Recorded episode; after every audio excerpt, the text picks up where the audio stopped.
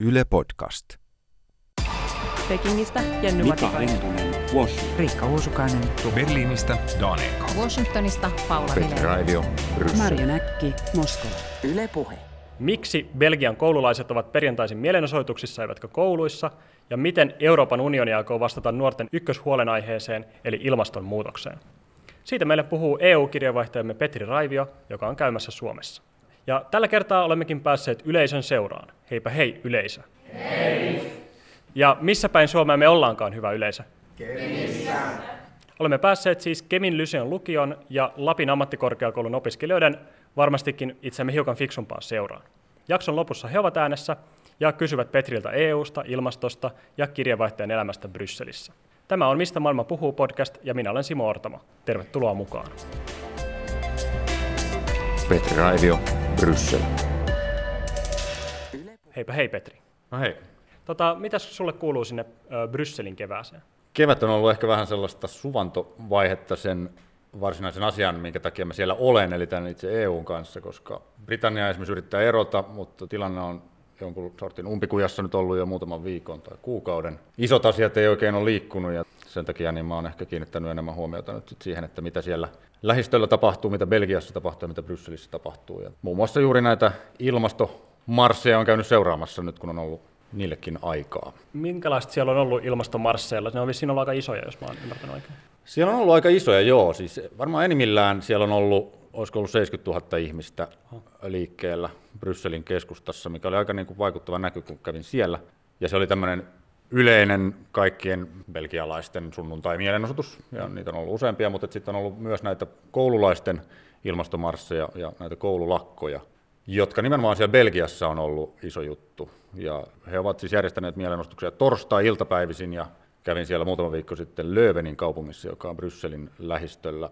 Pienehkö kaupunki, jossa ne oli saanut liikkeelle vähän toistakymmentä tuhatta koululaista, semmoisia teinejä, ja oli siellä aika pieniäkin, sanotaanko niin kuin alakoululaisia mukana myös. No paljon siellä oli verrattuna sitten Löövenin, että oliko se niin kuin oikeasti merkittävä osa sitten he, he, heidän koululaisistaan? Löövenin pormestari sanoi, että tämä on isoin mielenosoitus, joka Löövenin kaupungissa on ikinä järjestetty. Ja sinne tuli porukkaa siis ympäri Belgiaa. Me seurattiin äh, tällaista Elin koululaista tyttöä, siis 17-18-vuotias Mekkelenin kaupungista, joka tuli sitten junalla sinne kavereineen osoittamaan mieltä siis sen takia, että he olivat sitä mieltä, että ilmastonmuutoksen eteen pitäisi, tai sitä vastaan pitäisi tietysti tehdä enemmän, Joo. nimenomaan Belgiassa. Mi- mistä tämä johtuu, että nimenomaan Belgiassa on näitä ilmastonmuutoksia ja liittyykö se sitten tavallaan tähän, mikä tavallaan meilläkin on näkynyt, tämä Greta Thunberg ja, Ruotsin ilmastolakko? Siinä on mun mielestä hämmästyttävää just se, että kun näitä ihmisiä siellä ja nuoria siellä jututin, niin melkein kaikki mainitsin Greta Thunbergin. En tiedä, oletteko te hänestä kuulleet, siis ruotsalainen ää, Yleisö nyökyttelee. nyt, nyö, yleisö nyökyttelee, no, nyt ilmeisesti 16-vuotias koululainen, joka pani alulle Ruotsissa tämän niin sanotun koululaisten ilmastolakoon. Hän oli siellä parlamentin edustalla joka perjantai viime syksynä muistaakseni ei, ei suostunut menemään kouluun ja halusi kiinnittää tähän asiaan huomiota. Sitten tuli iso puheenaihe. Nyt, nyt mä näin Greetan, mä olin tuolla YK ilmastokokouksessa Puolassa Katowicessa ja Greta oli siellä tuossa joulukuun alussa, hän piti siellä tiedotustilaisuutta. Ja nyt sitten sen jälkeen tämä Greta-ilmiö hän on lähtenyt ihan niin kuin käsistä, että hän on ollut siis Davosissa maailman talousfoorumissa, jossa käy tämä niin kuin koko maailman talouseliitti, ää, kuohukerma, hän oli siellä puhumassa. Nyt hän on, nyttemmin hän on käynyt myös itse asiassa Brysselissä tervehtimässä näitä mielenosoittajia siellä. Ja, tämän kohdan mä missasin, mutta tuota, siellä oli kuulemma ollut tosi paljon väkeä. Ja, tämä on hätkähdyttävää, että siis yksi, yksi tämmöinen ruotsalaistyttö on saanut ikään kuin liikkeelle näinkin mittavan liikehdinnän. Ja Belgiasta se on tietysti ja Ruotsista levinnyt sit muuallekin. Et Saksassa on ollut tätä Hollannissa, Tanskassa, monissa Euroopan maissa. Suomessakin eduskuntatalon portailla on nähty nuoria ja, ja koululaisia. Mitä sitten, kun juttelit näiden mielenosoittajien kanssa, niin tavallaan mikä heitä sitten erityisesti nyppi oman maansa ilmastopolitiikassa? Ää, Heidän mielestään Belgia ei tee tarpeeksi ilmastonmuutoksen torjumiseksi, mitä se ei varmasti teekään, ja si- siihen on sitten erilaisia syitä. No y- yksi, mikä näitä ihmisiä erityisesti otti päähän, oli se, että mainitun Puolan ilmastokokouksen alla, niin tota, siellä oli ollut tämmöinen tosi iso taas mielenosoitus. Ja siellä tämä Belgian ilmastoministeri oli sitten ollut siellä paikalla ja ottanut selfieitä ja hyvinkin niin tsempannut näitä mielenosoittajia, että minä lähden nyt tästä sinne Katowiceen ja nyt pistetään niin kovat luvut pöytään ja tehdään tosi paljon ja hypännyt sitten yksityiskoneeseen ja lentänyt sinne Katowiceen ja ja sen jälkeen oli onnistunut pitämään Belgian ikään kuin poissa tästä niin sanotun kunnianhimoisten maiden joukosta, joka siellä oikeasti sitten ajoi tätä tiukempaa linjaa. Eli tämä oli esimerkiksi yksi asia, joka aika monia siellä pöyristytti, ja tota, tietysti se nyt sitten osittain johtuu myös siitä, että Belgiassa on, niin kuin Suomessakin itse asiassa nyt, on toimitusministeristö, siellä ei ole poliittisesti toimivaltaista hallitusta ollut muutamaan kuukauteen, ja tota, päätösten tekeminen myös sen takia on vaikeaa. Onko sitten tavallaan paitsi niin kuin nuoria, niin sitten myöskin EUhan on sitten toinen taho, joka niin vaatii jäsenmailta niin kuin toimia ilmastonmuutoksen pysäyttämiseen, niin onko sieltä myös tullut sellaista viestiä, että Belgia ei ehkä ole ihan riittävä? On. Belgia ei pääse näihin tavoitteisiin, mistä on aikaisemmin sovittu. Siis nyt ihan lyhykäisyydessään on kaksi tämmöistä tavoitetta olemassa. Vuoteen 2020 on tietyt tavoitteet ja vuoteen 2030 on sovittu sitten vähän tiukemmat tavoitteet kaikille EU-maille. Hmm. Ja tota, Belgia nyt ei näillä näkymin pääse lähellekään edes niitä vuoden 2020 tavoitteita. Varmasti osittain johtuu just tästä mistä äsken puhuttiin, plus siitä, että Belgiassa se hallinto on hyvin semmoinen monitahoinen. Siellä on neljä eri hallitusta, koska siellä on tällainen liittovaltiosysteemi. Että Flameilla on omansa ja Valloneilla on omansa ja sitten on tämä liittovaltion hallitus. Ja kaikissa on oma ilmastoministeri ja se liittovaltion ilmastoministeri ei pysty tekemään päätöksiä keskustelematta myös näiden muiden kanssa. Että se on aika mutkikas systeemi. Toihan kuulostaa tavallaan, että se on vähän niin kuin mini, miniversio siitä, mikä EU on ehkä ongelma, että EU on toistaiseksi 28, ihan kohta 27 jäsenmaata, ja sitten on komissio ja kaikki vetää vähän niin kuin omaan suuntaan, niin näyttääkö siltä, että EU on tekemässä nyt riittävästi omien tavoitteidensa täyttämiseksi? Se on just se niin kuin polttava kysymys just nyt tällä hetkellä, että kuinka paljon pitäisi tehdä ja mikä on riittävästi, hmm. koska jos nyt kuunnellaan sitä ilmastopaneelia tai kansainvälistä tutkijoiden äh, konsensusta ja, ja näkemystä, niin tota, pitäisi tehdä huomattavasti enemmän, etenkin siis vuoteen 2050 viimeistään pitäisi olla käytännössä hiilineutraali Euroopan.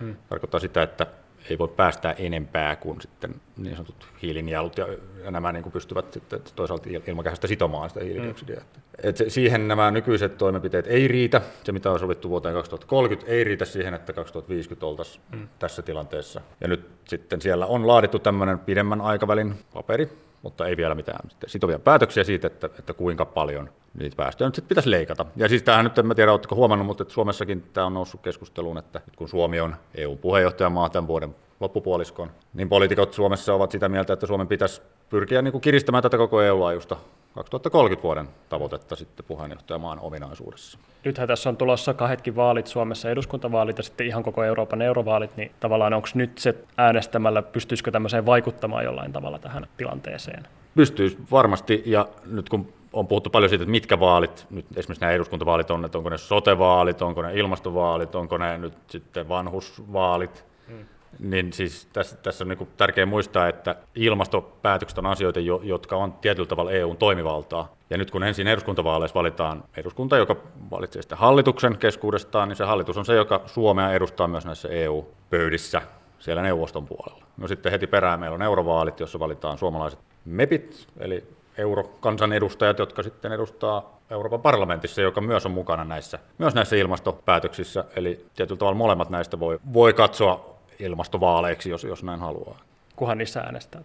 Niin. Minä äänestän kyllä Belgian listoilta eurovaaleissa, Oi koska ei. EUssa on semmoinen ominaisuus, että siellä saa äänestää siinä maassa, jossa, jossa haluaa asua. Tai siis jossa asuu, ja sitten saa päättää, että äänestätkö ikään kuin kotimaan listoilta vai Belgian listoilta nyt mun tapauksessa, ja mä nyt päädyin Belgian listoihin sen takia, että mä voin pitää tässä tämmöisen niin neutraalin etäisyyden näihin suomalaisiin poliitikkoihin, ja kukaan ei pääse väittämään, että minä nyt tässä suosisin vaikka Petri Sarvamaata tai Merja Kyllöstä tai ket, ketä nyt sitten näistä ehdokkaista, koska minä en heitä voi kuitenkaan niin, äänestää. Niin, Petri Raivio, Bryssel. Seuraavaksi onkin yleisön vuoropäästä ääneen. Jes, sieltä ensimmäinen. Iida Vahtola Kemin Lyseon lukiosta. EU tekee jotain kompensaatiota niiden, ö, näihin päästöihin, niin mitä se käytännössä sitten on? Euroopan parlamentti ilmoittaa tekevänsä kompensaatiota just näistä lennoista esimerkiksi ja ilmeisesti kaikista muistakin päästöistään. Eli ne käytännössä ne niin kuin jos olen ymmärtänyt, mä en tunne näitä yksityiskohtia kauhean hyvin, mutta että ne niin kuin maksaa jollekin tämmöiselle kompensaatiorahastolle, joka sitten jollain tavalla kompensoi tyyliin istuttamalla metsää jonnekin, ei Eurooppaan välttämättä, vaan ehkä jonnekin Afrikkaan. Ja se tavallaan hoidetaan niin kuin rahalla. Ne maksaa jollekin siitä. tämä asia hoidetaan, mutta miten, miten se hoidetaan, niin se on sitten toinen juttu. Ja mun mielestä ne summat oli yllättävän pieniä, että tämmöisen neljän miljoonan kilometrin niin lento ruljanssin kompensointi, muistaakseni se oli joku parisataa tuhatta euroa. Et ei siinä puhuta mistään niin kuin Euroopan mittakaavassa niin kuin kovin isoista rahoista. Ja.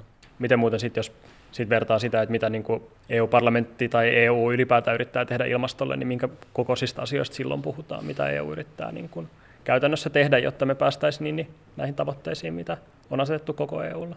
Parlamentti itse asiassa on, on ollut niin kuin näissä asioissa kunnianhimoisempi kuin jäsenmaat, ja se on onnistunutkin saamaan vähän lisää vähennyksiä, jos näin sanotaan, näihin tavoitteisiin. Eli siis nämä 2030 tavoitteet on hieman kiristyneet sen takia, että Euroopan parlamentti on vaatinut sinne tiukempia tavoitteita, esimerkiksi niin kuin energiansäästöstä ja uusiutuvien osuudesta.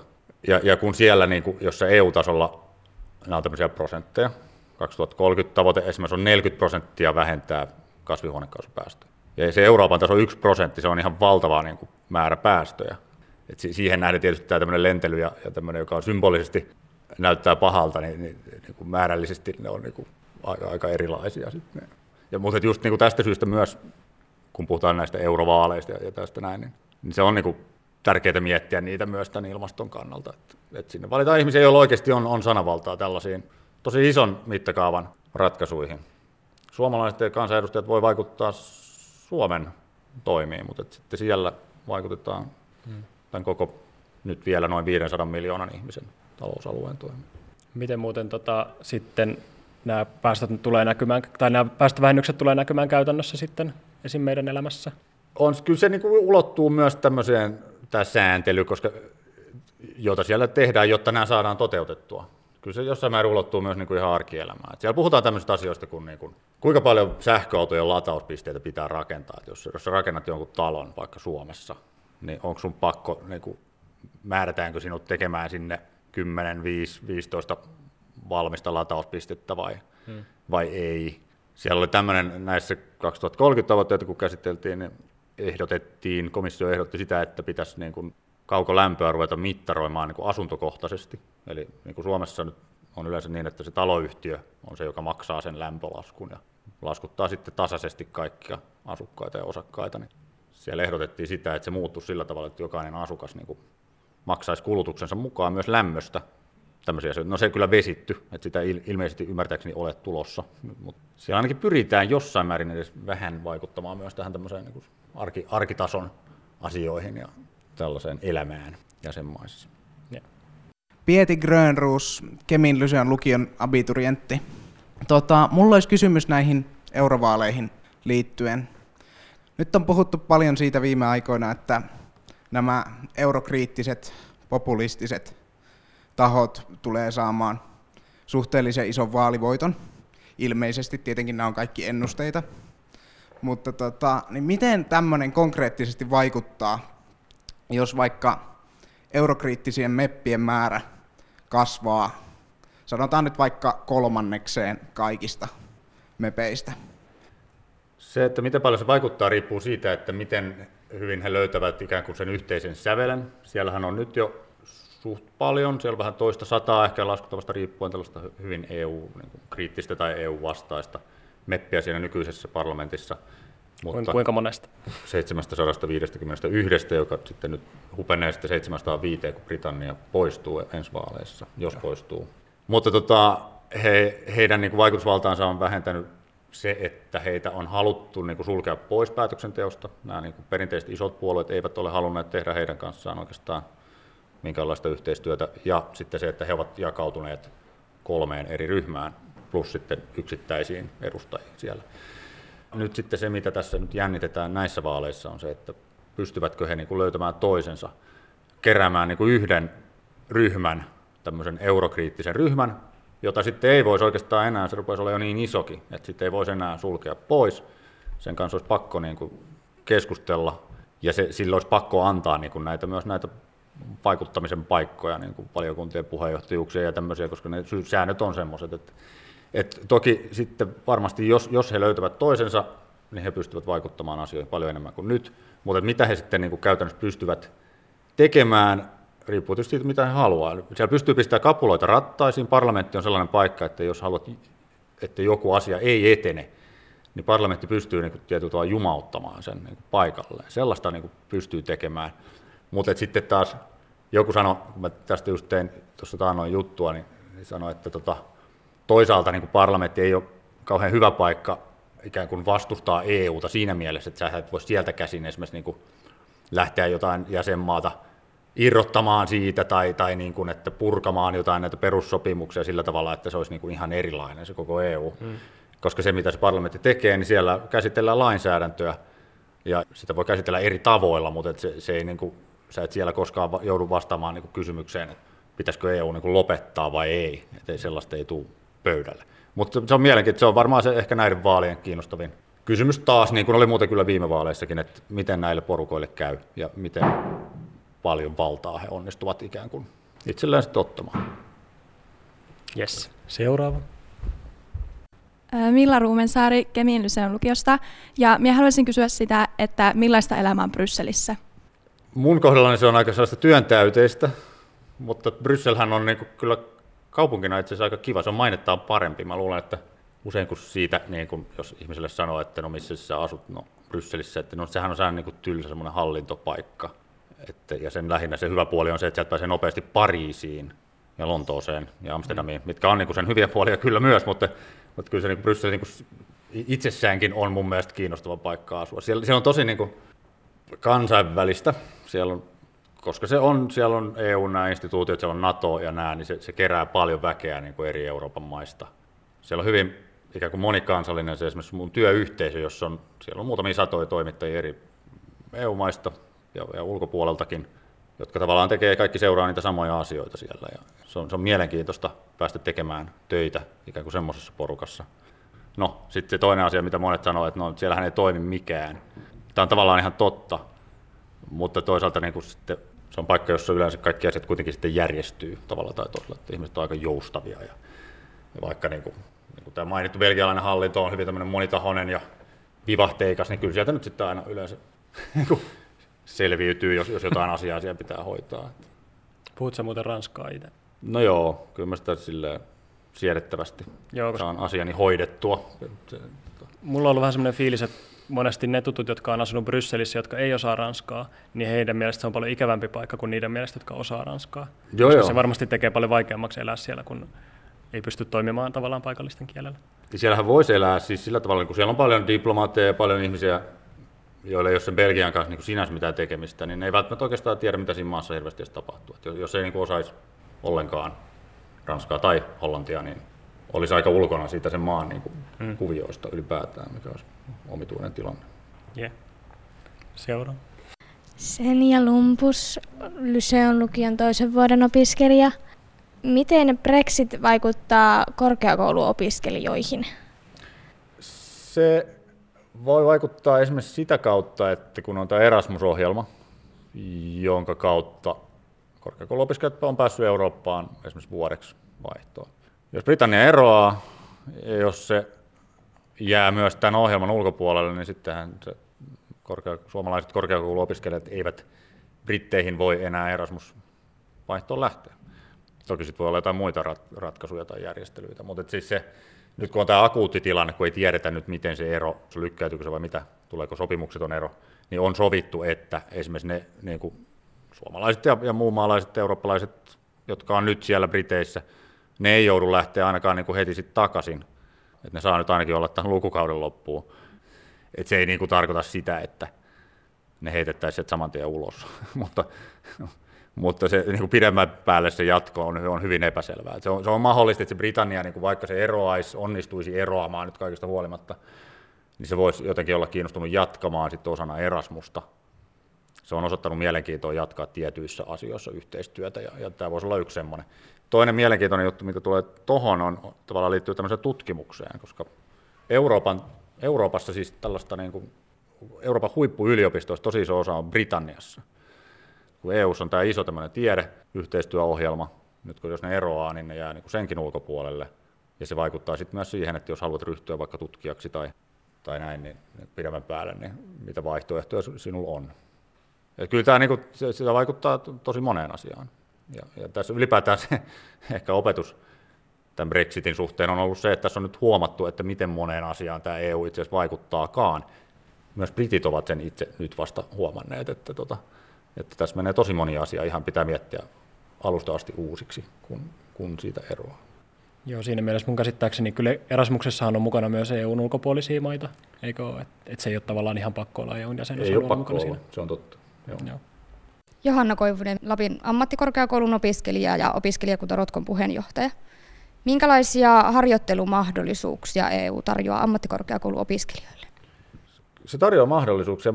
Mun on pakko myöntää, että mä en tunne niitä kauhean yksityiskohtaisesti tai tarkasti, mutta tiedän, että esimerkiksi nyt vaikka Euroopan komissio, jos on parikymmentä tuhatta virkamiestä, ne ottaa joka vuosi sinne aika paljonkin harjoittelijoita töihin. Euroopan parlamentissa on aika paljon harjoittelijoita. On esimerkiksi, kun sinne voi mennä joku suomalaisen MEPin toimistoon harjoittelijaksi, niillä on, jokaisella heistä on kolmesta kuuteen työntekijää siellä toimistossa ja usein myös joku harjoittelija, ainakin yksi per MEPpi. Euroopan parlamentti niin kuin se instituutionakin käyttää harjoittelijoita, palkkaa harjoittelijoita sinne. Mä en osaa sanoa niistä lukumääristä, mutta se on mahdollista ja en, en usko, että se on niin mitenkään mahdottoman vaikeatakaan. Mutta se kannattaa vain kysyä sit sieltä. Esimerkiksi on olemassa sellainen EU niin kuin rekrytointiosasto, joka näitä asioita hallinnoi esimerkiksi komission puolesta, niin sieltä varmaan saa lisätietoa. Tai sitten täältä Suomesta ihan Eurooppa-tiedotuksesta. Tuossa on myöskin, että paitsi komissio ja parlamentti, niin siellä on kaikenlaisia virastoja, niin kuin Joo, totta kai, joo, mm. on. Ja on siis niin kuin EUn liepeillähän on kaikenlaista niin kuin lobbausorganisaatiota ja kaikkea semmoista, mihin varmasti myös voi, voi pyrkiä. Tämä työllistää sen verran paljon porukkaa, että sinne mahtuu harjoittelijoitakin. Mm. Ja siellä asuu tosi paljon suomalaisia Brysselissä siis? Siellä asuu tuhansia, joo. joo. Evelina Kallunki, Lapin ammattikorkeakoulun opiskelija. Mulla kiinnostaisi kuulla sun mielipidettä siitä, että kuinka kiinnostuneita eurooppalaiset nuoret on niin kuin ylipäätään EU-sta ja että onko ne kuinka tietoisia siitä ja sen toiminnasta? Um, sitä voi niin kuin katsoa esimerkiksi niin kuin siltä kantilta, että Suomessa eurovaalien, viime eurovaalien äänestysprosentti nuorien keskuudessa oli noin 10. Esimerkiksi Suomessa tuntuu, että Tämä on, okei, tämä on yksipuolista asiaa, mutta toisaalta taas kun juttelee ihmisten kanssa Suomessa ja nyt sitten muualla, niin kyllähän nuoria niin kiinnostaa Euroopan asiat. Se ei ihan ole ihan yksi yhteen se, että mitä ne tekee ja mistä ne on kiinnostuneita. Ja sitten taas vielä, niin siinäkin tuntuu olevan ero, että kun näitä vaikka nyt belgialaisia, ranskalaisia nuoria jututtaa, niin se Eurooppa on niille niin, kuin niin paljon jotenkin lähempänä kuin täällä. Suomessa jotenkin aina tuntuu, että Eurooppa on siellä jossain ja me ollaan niin kuin täällä näin. Me ollaan sen niin kuin, melkein niin kuin ulkopuolella. Si- siinä on erilainen vähän niin kuin suhtautuminen, etenkin perinteisesti. Mutta voi olla, että, että niin nuorissa tämä on vähän jopa muuttumassa. Sitten pitäisi oikeastaan kysyä teiltä, että miten te niin sen asian näette, mutta tämä on ollut se niin vanhastaan se, se ajatus. Mutta sitten toisaalta taas kun nuoret on niitä, jotka kovin paljon niin myös hyötyy niistä asioista, joita se EU tavallaan tarjoaa, niin kuin vapaa liikkuminen ja, ja nämä Erasmus-vaihdot ja, ja kaikki tämmöinen näin. Yhteistyömarkkinat voit periaatteessa hakea töitä vaikka Italiasta, jos, jos siltä tuntuu. Niin. Mutta tuo kysymys on, on hyvä ja vaikea. Miten moni teistä muuten on äänestys iässä toukokuun lopussa? Miten moni aikoo äänestää eurovaaleissa? Yli 10 prosenttia. Oletteko tosissaan? Oikeasti. Sitten te olette tilastoa aktiivisempia kuin keskimäärin. kyllä, kyllä.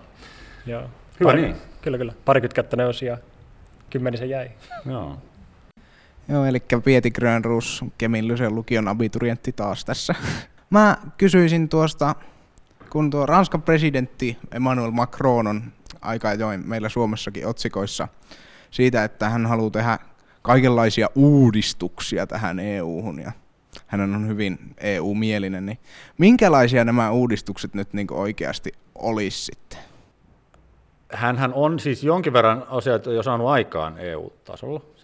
Tämä on mielenkiintoinen keskustelu. Siis hän piti puheen Sorbonen yliopistossa syyskuussa 2017, jossa hän, niin kuin, se oli tämmöinen EU-linjapuhe, ja hän esitti tosi paljon hyvin pitkälle meneviä ajatuksia siitä, että EU pitäisi olla paljon tiiviimpi liitto kuin se on nyt, ja sitten siihen oli tämmöisiä käytännöllisiä niin kuin ratkaisuja hyvin eri kanteilta. Siinä puhuttiin rahaliitosta, puhuttiin puolustuksesta ja, ja näin ja näin. Jotkut näistä asioista on sitten niin kuin otettu ikään kuin agendalle virallisestikin, ja, mutta sitten monet niistä oli aika tosi korkealentoisia ideoita, jotka ei sitten lähtenyt liikkeelle. Hän, hän esitti muun muassa sitä, että eurovaaleissa esimerkiksi pitäisi olla sillä lailla, että osa ehdokkaista valittaisi tämmöiseltä yhteiseltä listalta, jota, niin kuin, että Paavo Väyrystä vaikka voisi äänestää Italiasta tai Espanjasta, tai suomalaiset voisi äänestää jotain slovenialaista tyyppiä. Ja että sillä tavalla tuotaisiin tämmöistä niin kuin, ikään kuin Euroopan tason poliittista keskustelua. Tämä ei lähtenyt lentoon. Ja nythän hän niin kuin varmaan viittaa siihen artikkeliin, joka julkaistiin siis kaikissa EU-maissa, jossain Suomessa se julkaistiin Helsingin Sanomissa.